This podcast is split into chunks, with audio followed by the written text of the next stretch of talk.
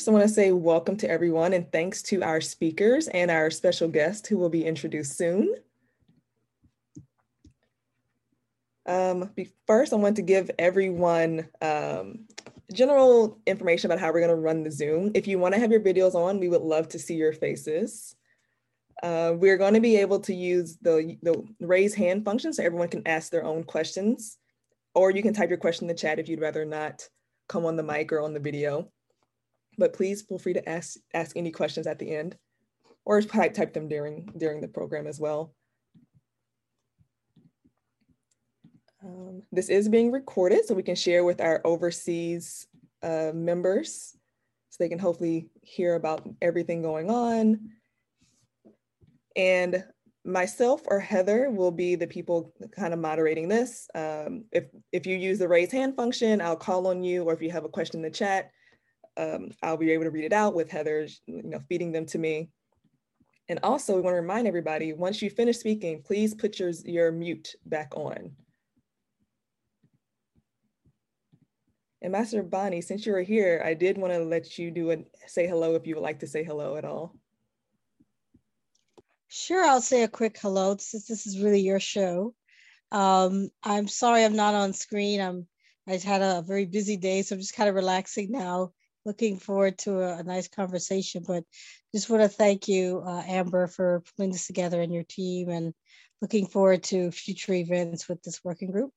Uh, so thanks for doing this, and uh, we'll turn it back over to you. Great, thanks.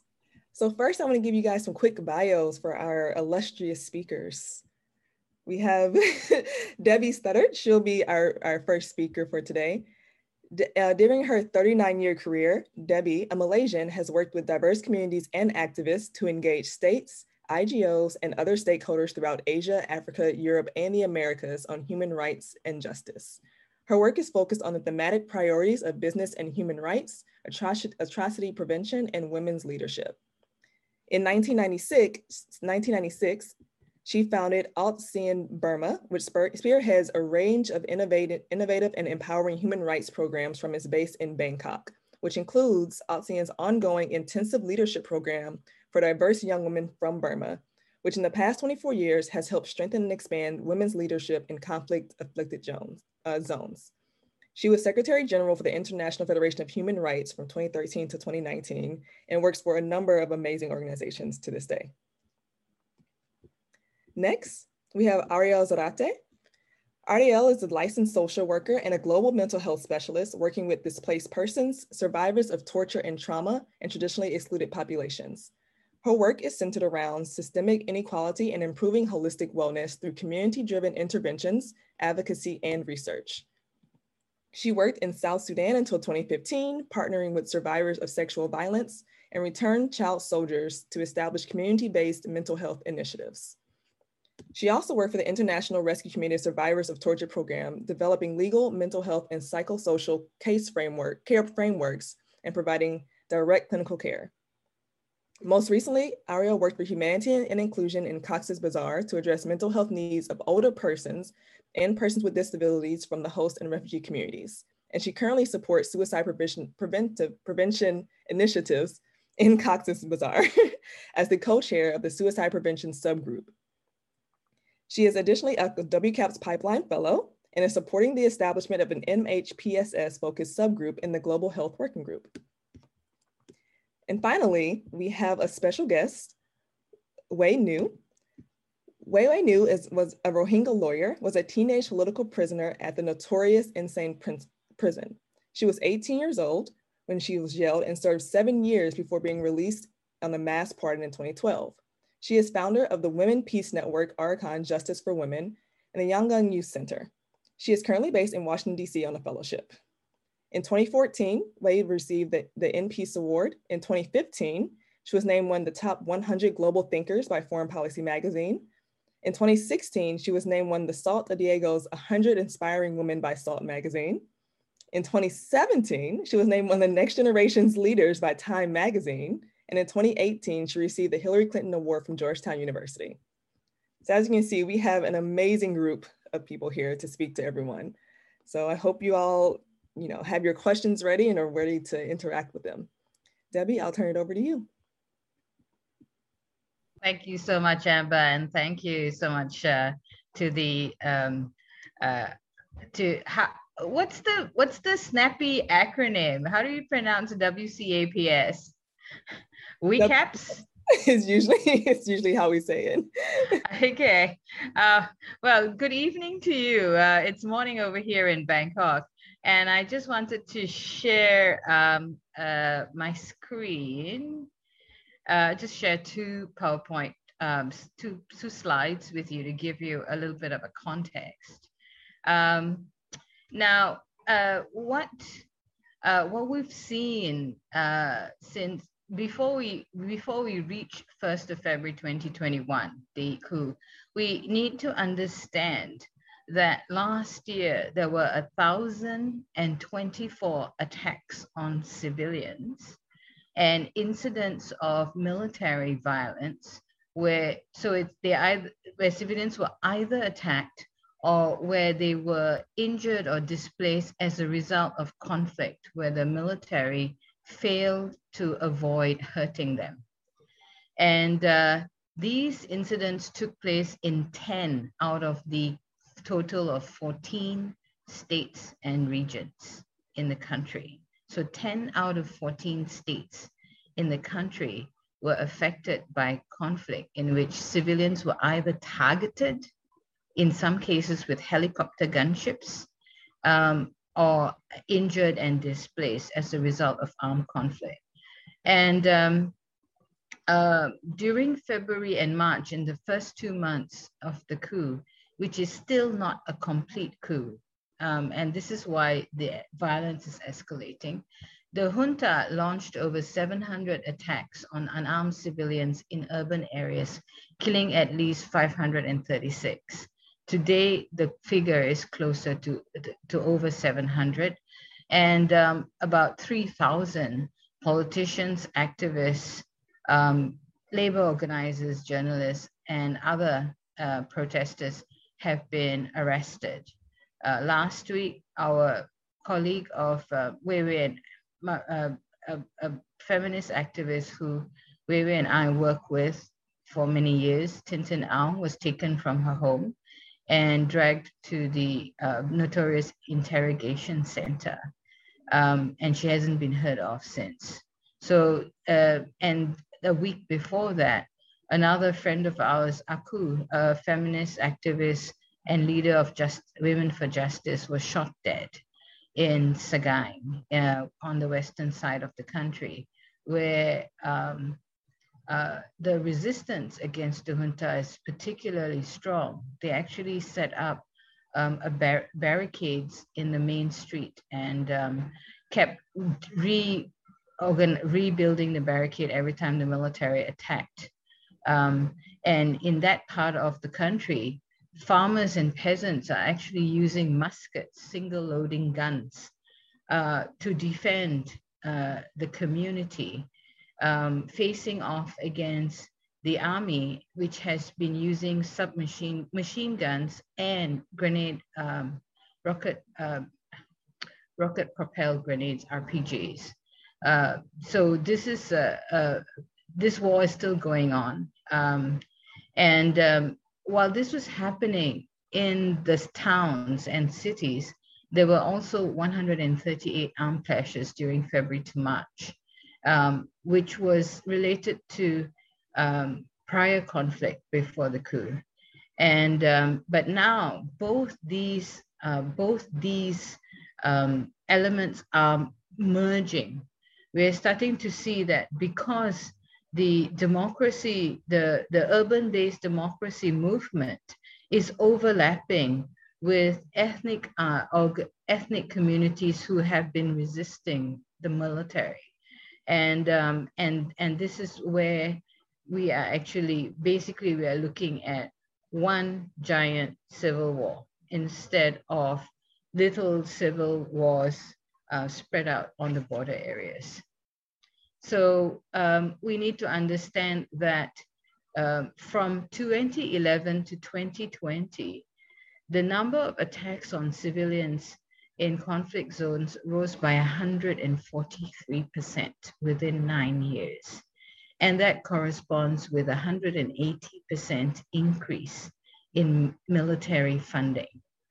In the net, you know, in the and this is military funding in the national budget, which is separate from the military's income from drawn from military conglomerates the biggest corporations in the country are actually military owned or, um, uh, or controlled by the military. So um, in 2020, what we have to understand is that those attacks took place in the midst of a pandemic and military, the Tatmadaw, the military, attacked health workers. And, and this this time in the past three months, they've in the past two and a half months, they've actually been killing health workers in the streets. Um, but they attacked health workers in ethnic areas, um, dismantled ethnic health outposts, and blocked aid. And on top of that, shut down ethnic language internet websites, which uh, for many communities was a ma- the main source of life-saving information. So why is why is the military escalating violence? The junta has essentially lost, uh, launched parallel wars against the people of Myanmar, um, and um, they are escalating violence to gain political and economic control of the country. What happened was, even though the military prevented elected members of parliament from entering the actual parliament, the um, the members of parliament representing 76%, yeah, 76% of the elected members of parliament actually for, swore themselves in and started having um, meeting online uh, to form the committee representing this Pyidaungsu Hluttaw, which is the national parliament. And uh, uh, two weeks ago, they announced the, they abolished the 2008 constitution. They announced the establishment of a federal democracy charter, and um, we are we are, and they are going to announce a national unity government, which has uh, in in partnership with ethnic organizations. So we're all waiting because every we're, we're going like, when is it? When is it? And they're saying tomorrow, tomorrow, very soon, very soon. But what we what this means is even though the junta grabbed power in the main in Naypyidaw and Rangoon and the main areas, and they're trying to keep control of those areas, the the civil disobedience movement and the strike and the general strike committees around the country have essentially brought the economy to the brink of collapse. Um, what has really helped that process is that the military um, import, they've cut off the internet. So the majority of businesses and people depend on mobile phone data to do their e-business. Um, the, the banking system has collapsed because the military actually purged the central bank of Myanmar. Um, so, and, um, and the military has actually imposed martial law on the main economic zones around Yangon. In fact, the industrial zones of Shui Pita and Hlaing Thaya were the scenes of, and South Dagon and North Okkalapa were the scenes of massacres.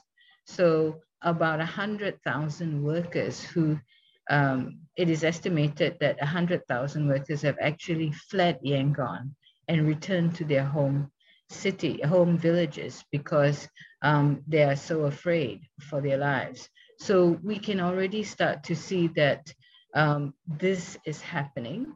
And, um, and what has made things difficult, what, what, what we have to also understand in this picture is that for feminists who have been fighting impunity for military violence, um, in Burma, particularly military violence targeting ethnic women and and and, most most um, obvious most um, horrifically the violence that was inflicted on Rohingya women uh, between 2012 and, and since 2012, we would we we can already see that women to women this is not utterly surprising that this has happened because for many feminist activists they have already been feeling this pressure over the years even when the country opened up,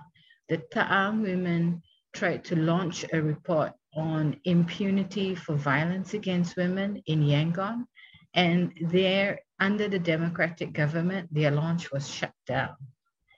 During the peace process, where women you invoked the women the UN Security Council resolutions on women, peace, and security uh, to to to insist that they they they had a right to a place at the table, they were still rebuffed and they were often um, denounced as the spoilers of the um, peace process because the peace process was was mainly focused was mainly focused at um, economic deals between the armed group and the uh, Tatmadaw instead of civilian protection accountable and accountability and transitional justice, which is what the the women's movement was calling for. So the women's movement in the country for more than 20 years have been advocating for justice and accountability.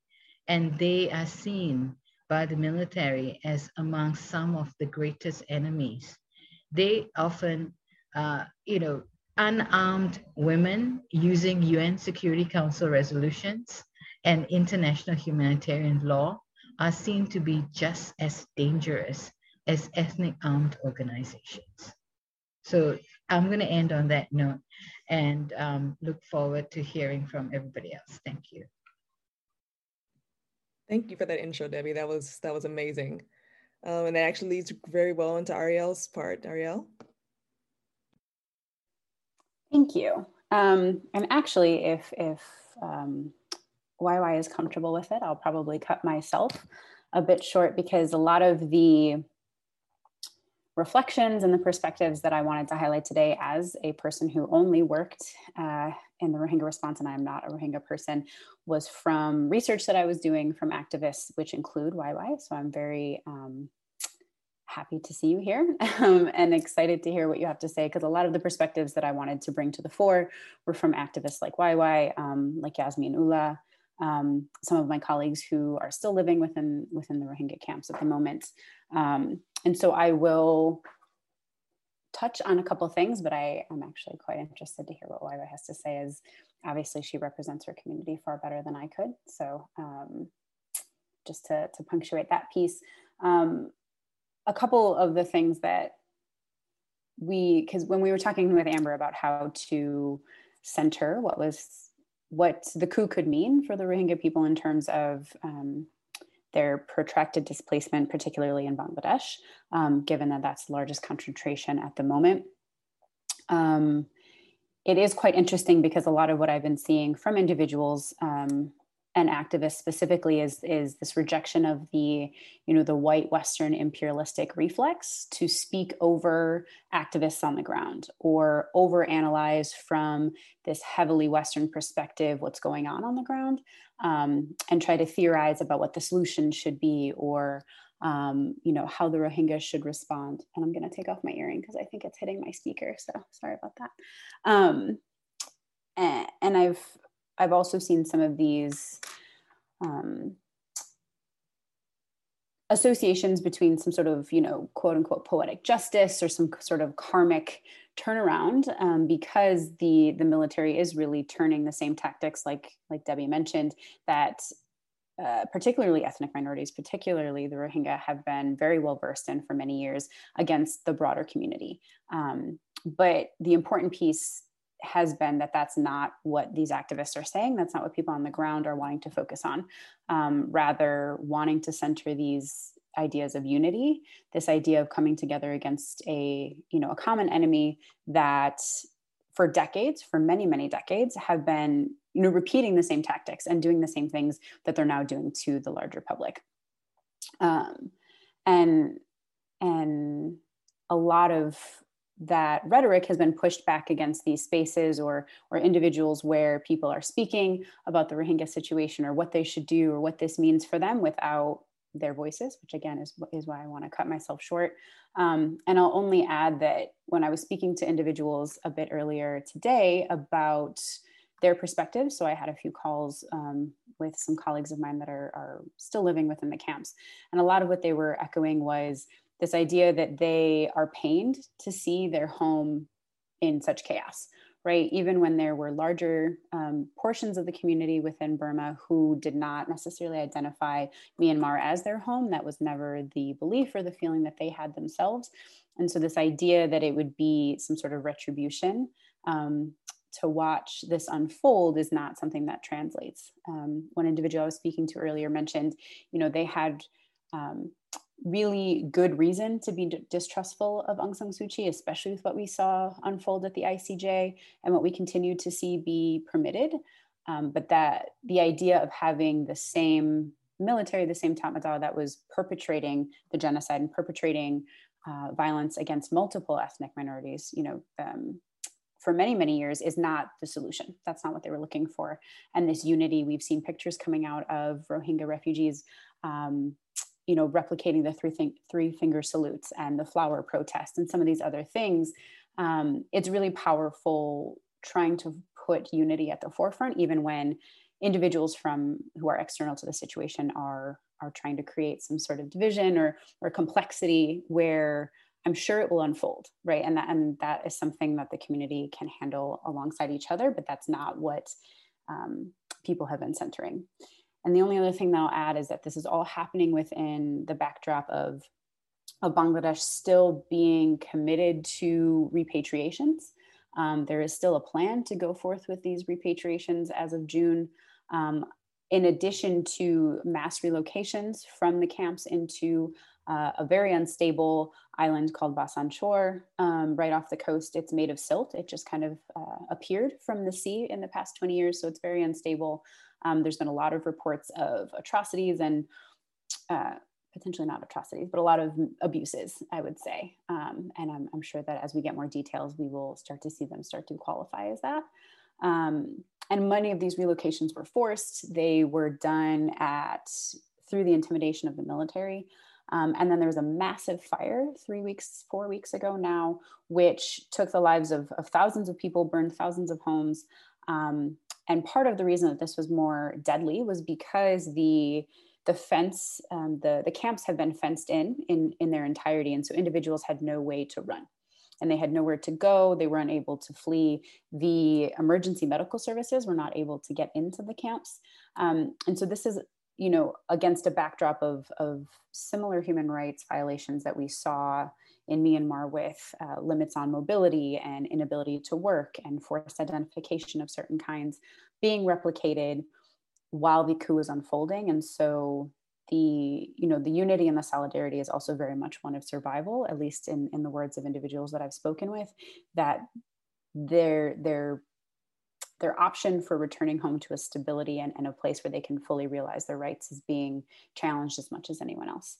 Um, and so again with that i'm going to definitely take a step back because i'm really interested to hear what YY has to say and um, and obviously speak speak from a, a, a more informed and, and, realistic place than i do. So thank you. Thank you ariel. And please Wai love to hear from you. Uh, thank you. Thank you for inviting me to react on this uh, two amazing, wonderful speakers and uh, it's amazing to be in all, a small group, all women. Uh, I, can, I, I feel like I can be more bold. so I'm gonna be um, I'm gonna be as bold as I can I could, um, which I learned from Debbie. You know, sometimes it's it's often contradicted with her argument, um, and you know we always come back in, in, in consensus or in agreement again. But anyway, I'm gonna kind of uh, get, I, I, I guess, um, separate uh, in, in three parts. Uh, one is around current, uh, the Debbie's uh, initial uh, discussions around coup, and then feminist movement and feminism, women's peace and security, and then the Rohingya situations in the, uh, in the camps. Um, so on the um, military coup, uh, yes, uh, you know, Debbie has already uh, uh, provided overview and that's amazing. And I, I want to highlight that the, the, the involvement of women in, in the movement itself is incredible. So when protests began, it's um, it started from the uh, from uh, from many young women labor uh, workers, many workers in in in Hlaing Thaya and and other from other industrial uh, zones. So the, the union, workers unions were uh, essential part of it. And leaders of those workers unions are mostly uh, the women. And, um, and, and, it has started young women like Ei Thinzar Maung and others. And then big crowd, students unions and all other people joined the movement and it's become a massive general, general st strike but uh, what we see, what is incredible uh, to see is this courage of the women. Uh, you know, um, so it started from this group, particular group, right? Women workers uh, uh, and um, labor union and as such. But then the movement has joined by like uh, housewife, like women mothers, like you know, I say it housewife because we use it in Myanmar a lot. A lot of female didn't doesn't have do, do not have uh, jobs, so we used to describe it but it's I know controversial term, but what I'm saying is mothers, um, mothers at home, uh, you know, uh, joined the movement by by by beating these pots and pans, by banging pots and pans, and in different different forms. It's not just street protests, but many other from forms, including this uh, sarong revolutions or um, the, the, the htamein revolutions, which is women's skirt, you know, waving flag with the women's uh, skirt because the women's skirts or women's clothing has been um, seen or perceived as, uh, as, as dirty. And uh, and we have these traditions of separating women and men clothes, especially the low uh, clothes of lower parts. And um, and um, you know there is a perceptions that uh, if because it is it's it's it's um, it's um, it is seen as dirty uh, if there is a term called I don't know what is that Debbie you can correct me uh, you know like a spiritual hpone, yes.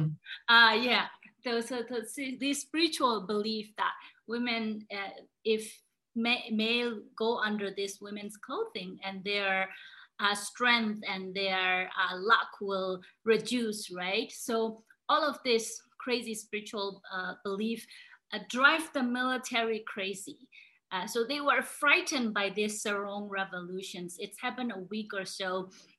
Women put their sarong on the street and, you know hold them as flag and in many forms and military eventually had to even uh, issue statement uh, not statement even laws orders directive to arrest those who are who are going to be uh, hanging the, the sarong on the street and um, so that's that's the power of women and not only being involvement their they, they're being active on the, in this movement, but also the tactics that they use and these, this, the femininity and their, uh, you know, these, these things like the hpone is being seen as like a weakness for women, right? It's been used as a tool against women to, to make them inferior.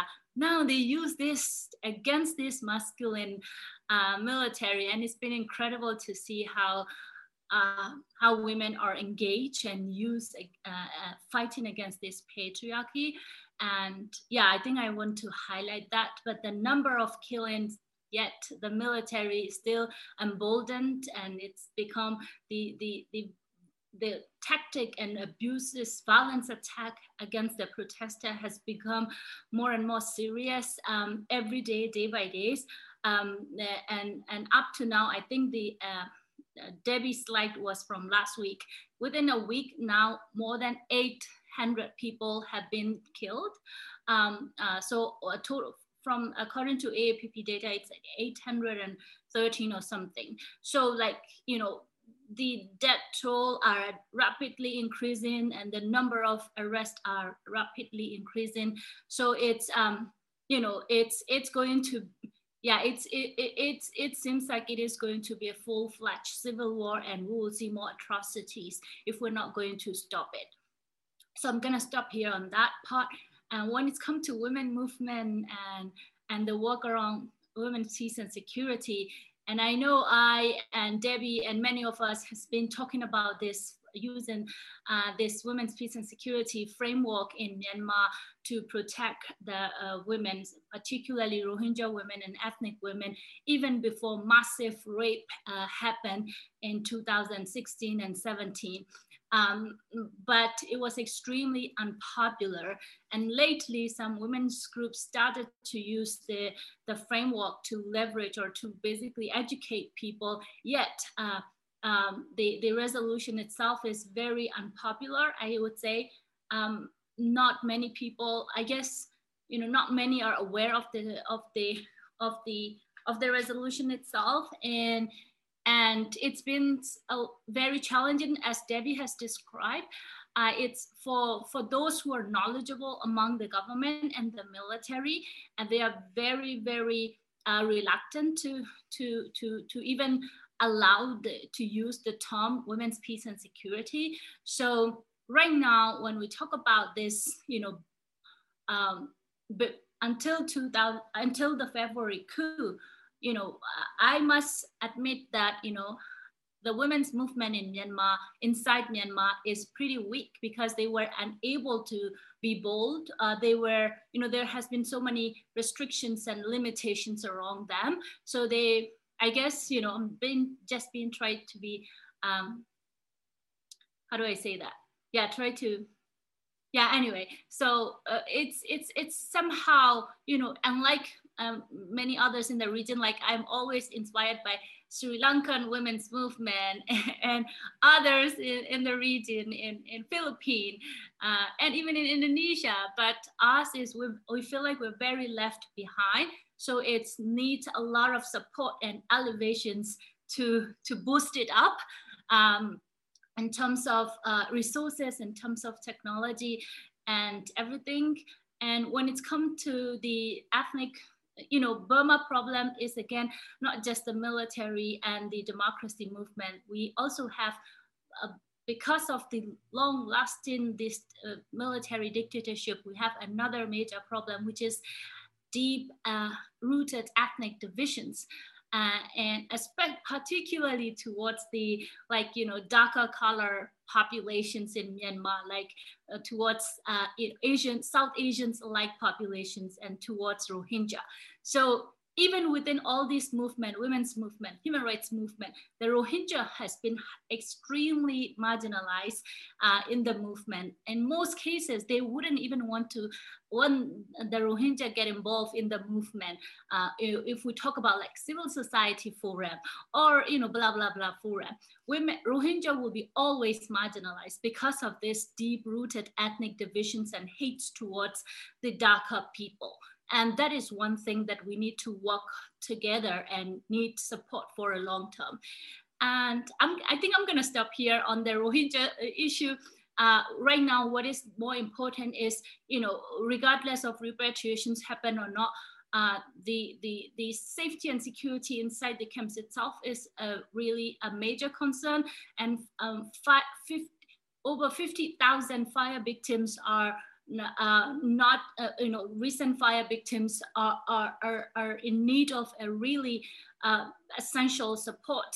And, and there's a, uh, an advocacy ongoing on, the, on removing this fence, but wire, wire, wire fences that um, limit that, um, you know, that, that was an obstacle or for the fire fire victims to to escape so as a result, um, hundreds of people were died because they were not able to escape because they were being fenced. So that movement is ongoing. Sorry, I went too long, but yeah, Debbie.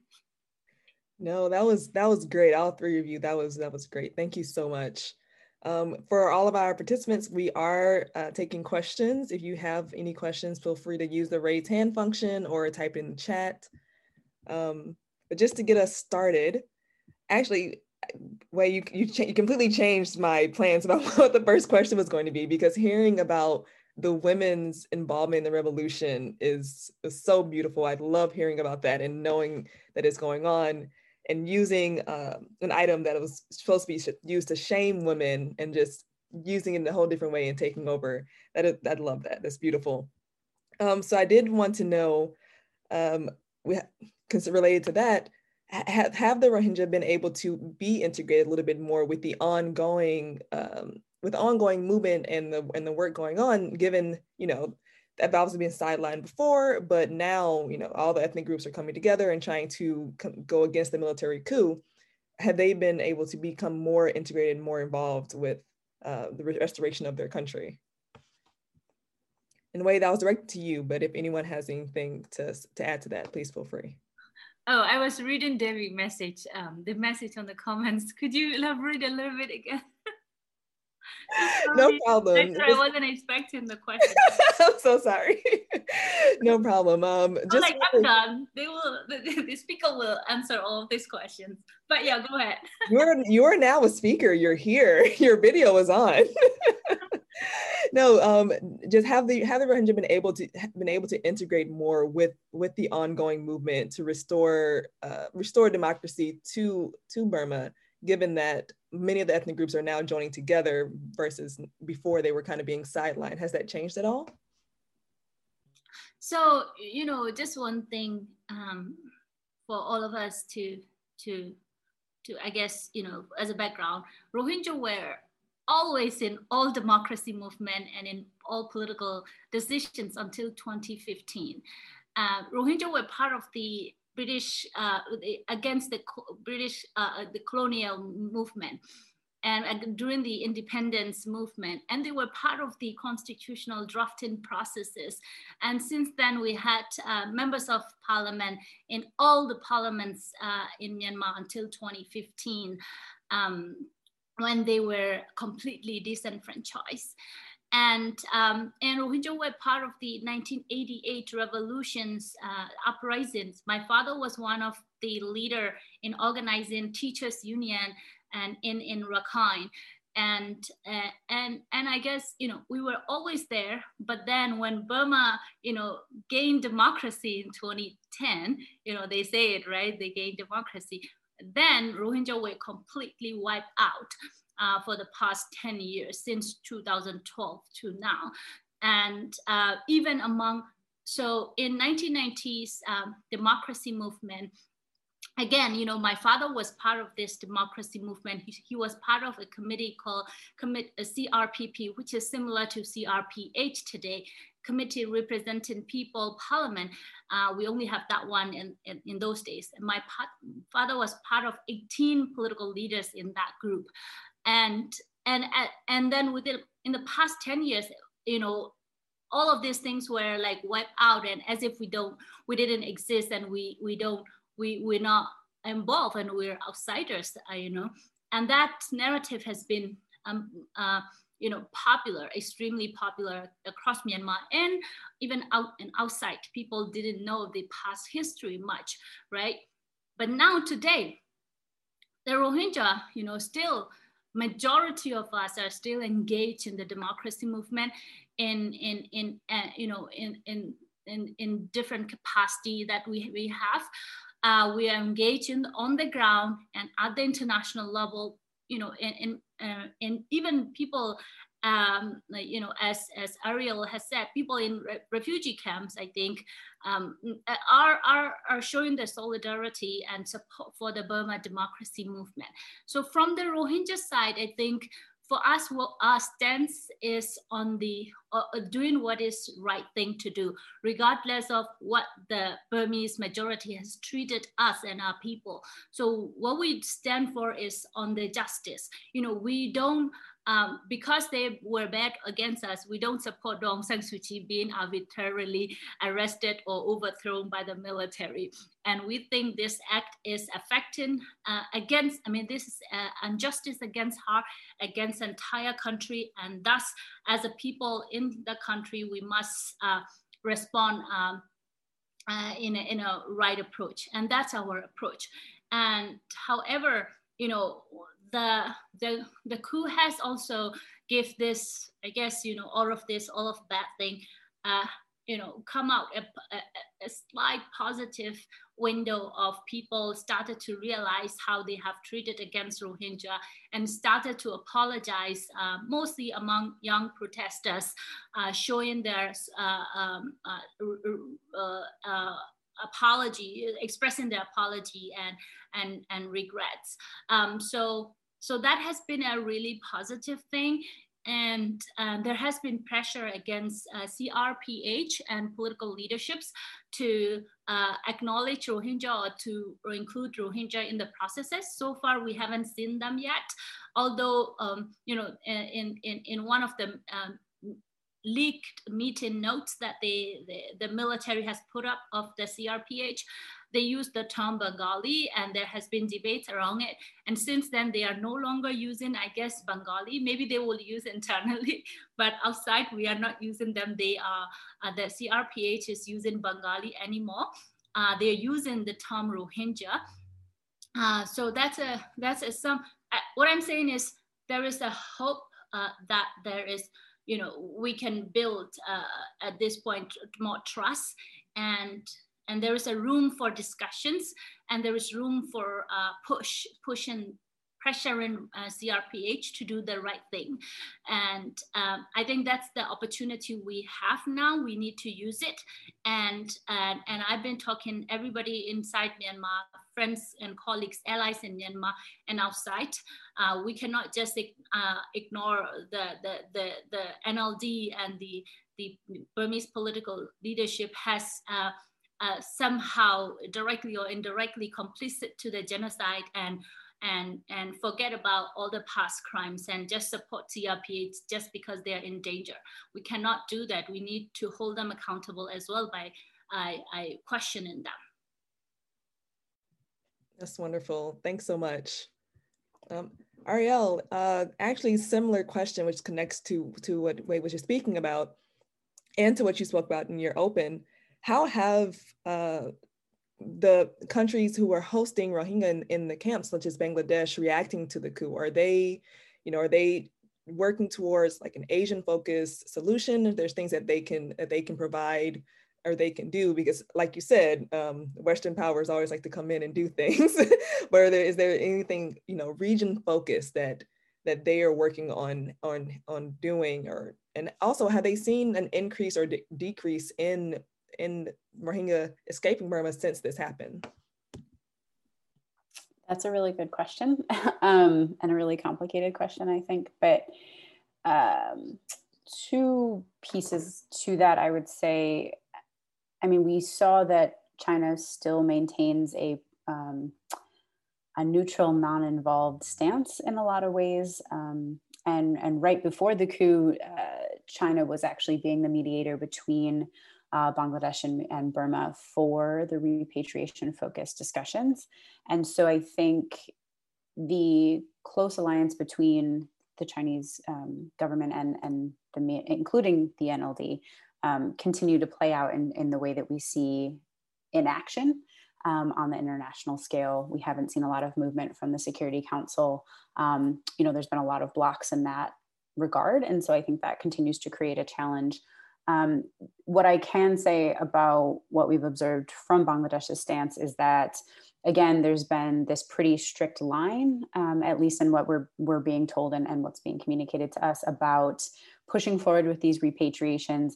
But again, and, and similar to what Wai was saying, is that the the, the security situation rapidly deteriorating within the camps and the safety of the individuals within the camps in this immediate term is continues to remain a larger crisis and a more important focus for maintaining that safety.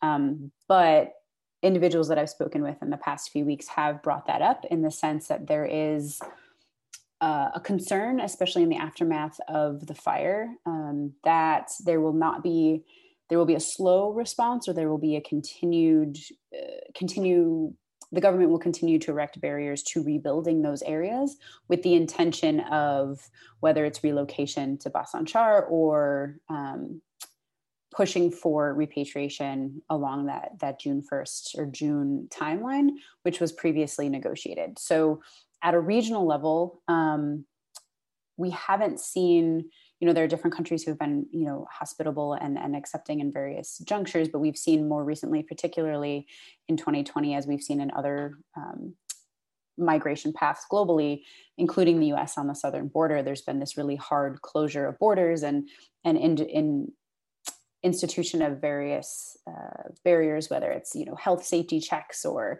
um, just the border being closed in general. And where we saw in the region, um, trawlers that were carrying two to 300 to 400 to 500 Rohingya leaving the camps, again, as a testament to the situation within the camps. So individuals who have fled genocide across the border um, into, into Bangladesh are now fleeing again because of the context and the dire situation that they find themselves. And so that continues to be replicated. But we did see people um, pushing these boats back into the sea and, and resulting in, in a lot of deaths until international pressure forced Bangladesh to take them back because there was a lot of hesitance and they were, um, you know, wishing not to do that. And so I guess the the answer that I would say is there's not, at least that I'm aware of, and and from what we're seeing at least, um, there is still this really strong push forward, whether it's to relocate Rohingya people or to repatriate them or to confine them to the point where they are forced to flee again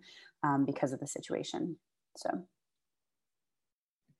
Thank you for that. Very, very encompassing your answer. Even if you did, you felt like there was not a good answer for that. I thought that was very informative. Um, Debbie, uh, turning to you and actually bouncing off a little bit we, what was mentioned regarding China. Uh, so China has been a major trading partner with the NLD before. Um, I've heard they're still supplying weapons to Burma even now at the military coup. But I've also read that they are also supplying weapons to a specific northern ethnic group, an oppositionist group in the north. I was wondering to know if you knew anything about that, and if if so, if that's accurate, what is what is this role that China is playing by supplying arms to seemingly both sides? Um, I think, uh, thanks for that question. I think it's a, a issue of timing. Um, a lot of the weapons supplied to the Burmese Tatmadaw, the military, came from China, but actually the most significant weapons being supplied actually comes from Russia. And um, um, just a couple of days ago, Michelle Bachelet, the uh, UN uh, High Commissioner for Human Rights, actually referred to a Syria type situation happening in the country, the, the threat of a Syria type situation. And a lot of commentators have previously mentioned Syria for a number of reasons, but also the fact that Russia seems to be the one underwriting the military in that in the sense that it's actually Russia that has been in the past 15 years providing training to uh, military officers. In fact, Russia is the second language, the foreign language taught at the Defense Services Academy of the Tatmadaw in Pyin Oo Lwin. So Russia's been, uh, uh, uh, Russia is the one who actually made, did an arms deal just a few days before the coup. And Russia is the one who has supplied fighter jets, which have been used uh, in the past few weeks in airstrikes on Kachin state, but also airstrikes on Karen state. And Karen state airstrikes are significant because quite a number of activists who fled the urban areas has trying to seek shelter in Karen controlled territory. And because of that, they, this area has been subjected, civilians in these areas are being subjected to airstrikes the military has also um, uh, uh, threatened to launch airstrikes on Shan State, which is in the northeast. So when we talk about China and Russia, we also need to understand one thing. The military junta paid millions of dollars to a Canadian lobbyist called Ari Ben Menashe. And in order to um, push for re, for engagement for the international community to recognize the junta, which incidentally is illegal under its own laws, under its own constitution. They broke their own constitution when they held this coup. Now, uh, one of his key talking points uh, to Japan and to the and to the West is that um, you must engage with the junta in order to contain China and China was closer to the NLD than to the military. So basically, the idea is to push for um, the West uh, to accept the junta uh, because it's a way, it's the only way they can contain China. China itself has been flying around the region trying to persuade ASEAN, the Association for Southeast Asian Nations, to adopt a stronger position. So China is a muscle-bound giant who is unable to be agile to say, we stand on the side of democracy, because obviously that would have serious domestic implications. So they understand that the military junta is a massive destabilizing force in the region. And China's interest will not be secured in the face of this instability. So we do need to understand that, and in ASEAN, we have repressive regimes who also do not want to be seen as pro-democracy. Uh, even Malaysia that claims to be pro-democracy deported a thousand Burmese uh, in late February. They actually um, took all these so-called un- illegal migrants and handed them over to the Myanmar Navy to take them back to Burma. And those people would have been, should have been considered potential asylum seekers when the coup happened. So this is the kind of stuff that's happening in the region. So if we want, um, if we want um, a solution, the solution actually is, several ASEAN countries are hoping that the US will lead the solution. And this is something we have to understand. The, the ASEAN is just 10 countries, incredibly rich, incredibly influential, but not willing to exert their power. And so, uh, because they don't, they're not united. They don't agree ideologically or philosophically with each other when it comes to dealing with crisis. They are all hoping that the crisis will resolve itself. But if since the crisis won't resolve itself, they need to be able to work with the US and the UN Security Council to get something to de escalate the violence. Because in the face of COVID, in the face of this, we are actually going to see a huge amount of um, refugees and asylum seekers. We're already seeing 20,000 within a couple of days. Um, and that's expected to be even more because we are seeing people flee to India, to Bangladesh, to Thailand. Um, so I think um, this is a case where certain ASEAN states are actually hoping that the US will take some leadership. They're hoping that the UN Security Council will take some leadership. Um, and they were hoping for that leadership to take place in March when the US was, uh, was holding the presidency of the Security Council.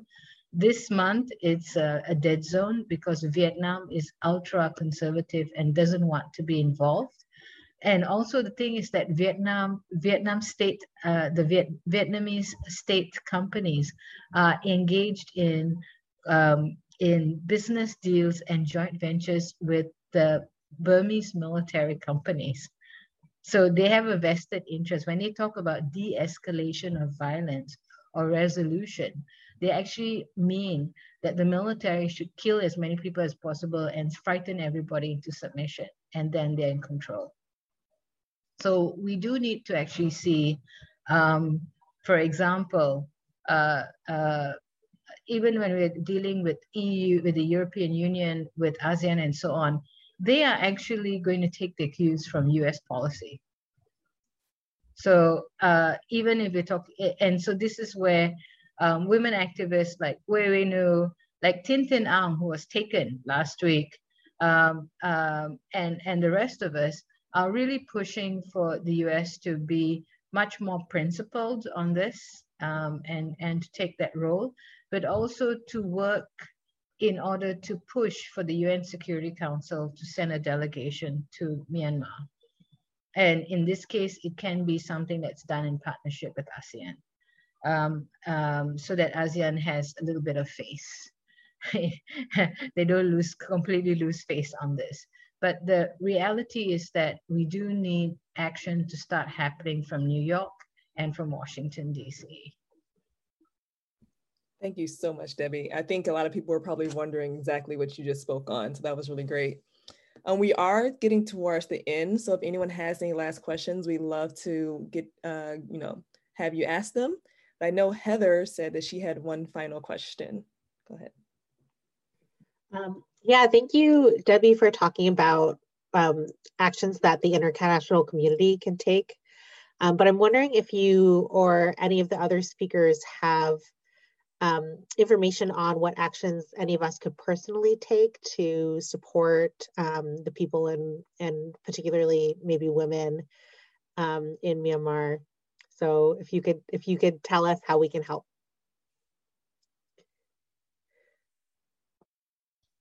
Um, there are so many women activists who have been so active on the women, peace, and security agenda.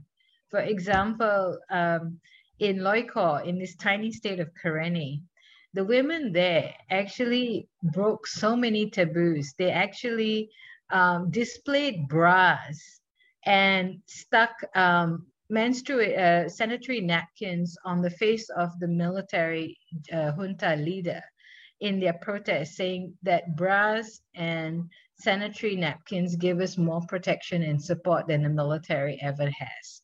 And that's really quite amazing because this is actually quite a conservative community. And last week, they actually had a reverse gender strike where all the men dressed as women and the men, women dressed as men in order to show that the society was being twisted and turned around by the military coup. Um, so, uh, um, and I know that it's because there are many women in Loikaw, in that state, who are actively engaged in the um, Alliance for Gender Inclusion and the Peace Process. They are all women, peace, and security activists. Thin Thin Aung, who was dragged away from her home last week, and who's being held in incommunicado in an interrogation center, was herself a leader in the Women's League of Burma ICC project and helped organize the International Tribunal on Military Crimes against people of Burma um, in partnership with the Nobel Women's Initiative. So one of the things, seeing as how this women, peace and security is pretty much at the core of WCAPS, please um, speak up for these women who have been targeted. Aku was assassinated on 28th of February. We were sitting down just over a year ago at dinner in her office in Sagaing. Um, we were doing a, a, a, atrocity prevention workshop. So we were sat down, had dinner with her, with her, her and her colleagues, and they were talking about the struggles and the challenges of pushing the women, peace, and security agenda at the local level. So I think um, we do need your solidarity and your collective voices to speak on behalf of these women and to actually insist that the US and all other countries where you have influence um, push also adhere to the principles of women, peace, and security in this particular situation, which is definitely a situation of conflict. Thanks.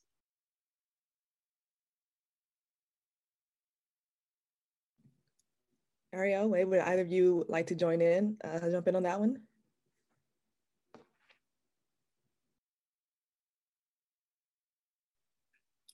Um, yeah, sure. Uh, in addition to what Debbie said, I think there are many ways that you can be informed. So first of all, I think the first step is be informed and learn uh, from you know everywhere possible, social media, online, and connecting to your friends and colleagues, Debbie, me, and many of us, right? Um, and then uh, show your solidarity. Uh, you know, again, today it's very easy, you know, to join like protests and and movement and by using your social media. Social media is one of the uh, most uh, main or the most important tool that Myanmar protesters are using today to uh, to spread the word and to make connections and to engage among each other. Um, and thirdly, I think you can uh, write to senators and your representative on on different bills that that uh, that are in uh, in place in, in in the Congress, or even just ask government um, to to hold the military leaders accountable, Myanmar military accountable, and to support the Myanmar uh, democracy movement, Myanmar women, uh, in and protect uh, the people of Myanmar. Um, yeah, or you can um, you know, donate your time, uh, your skills, your money, you know, whatever you can. Everything is at this point uh, much needed. I think I'll just um, add a couple more points. I know uh, Pratima put in the chat the um, reintroduction of a bill to push the US to um, consider a genocide determination for the Rohingya genocide, which, as Debbie highlighted, will be incredibly important to push the ASEAN region to act more decisively, um, and and will you know hopefully push other actors as well. Um, the other thing that I would say is I will put in the chat. There's a, a friend of mine, Sharifa, who is organizing a in coordination with individuals on the ground. Um, because of the way that funding can get caught up with humanitarian agencies and not always directly or quickly reach the individuals who are directly impacted, um, she has been putting together a GoFundMe to help provide specific uh, needs for the families, um, particularly women, um, single women, um, or unmarried women with children who were affected by the fires. So whether that's you know clothing and, and food, um, pots, pans, uh, sanitary things, whatever the case may be, but try to get them more rapidly as as a person who has worked in the humanitarian sector can I can attest to how slowly some of those things can go even in an emergency. Um, and so I'll put that in the chat as well. And so consider um, any little bit will be helpful. Um, and as Wai Wai mentioned, you know, time, money, and energy is always useful. So thank you. Thank you so much. That's wonderful. Um, and thank you to all our speakers. You guys are amazing. Uh, really appreciate you kind of helping us kick off the first uh, real meeting for the Asia Pacific Working Group for WCAPS. We really appreciate your participation. And thanks to everyone who showed up and, you know, listened to our wonderful speakers. Uh, Heather's going to post in the chat a, a uh, survey a survey link. We'd love to get your thoughts about how this went. As I said, again, this is really our first one. So any thoughts or ideas, we really appreciate your comments. And Debbie, Ariel, Wai Wai, thank you so much yet again. Everyone have a good night and good morning. Thanks, Amber. Thanks to all the participants and panelists. Great, great conversation. Thank you. Bye. And go to altsean.org to get a monthly Coup Watch update we try to uh, we, we don't want to violate your rights but human rights by making you read lots of human rights reports. So you can read all the summaries of all the reports in in in 12 pages for the month. That's great. Right. thank you Debbie. thank you everybody. Bye. Take care. Bye.